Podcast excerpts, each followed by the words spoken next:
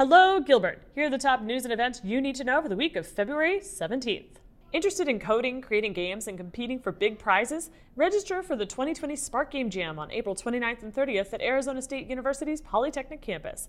All experience levels are welcome. Head to sparkappleague.com to register. Parks and Recreation invites you to the Gilbert Outdoors Expo from 9 a.m. to 2 p.m. on Saturday, February 22nd at the Riparian Preserve. This free community event will include demonstrations and information on various outdoor activities, including fishing, camping, hunting, hiking, and more. There will also be ropes course, dinosaur exhibit, and axe throwing.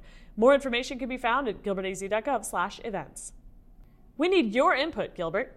We want to know what you think the Northwest growth area needs to remain vibrant. From public amenities like parks and public art to ease of finding businesses and safety, your input will help us take the proactive measures needed to revitalize the Northwest growth area. Participate in the survey by Friday, March 6th at gilbertaz.gov/nw employment area.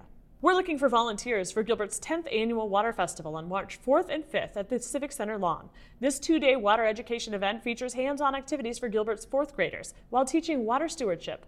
No experience is needed. More information can be found by heading to gilbertaz.gov and searching Water Festival.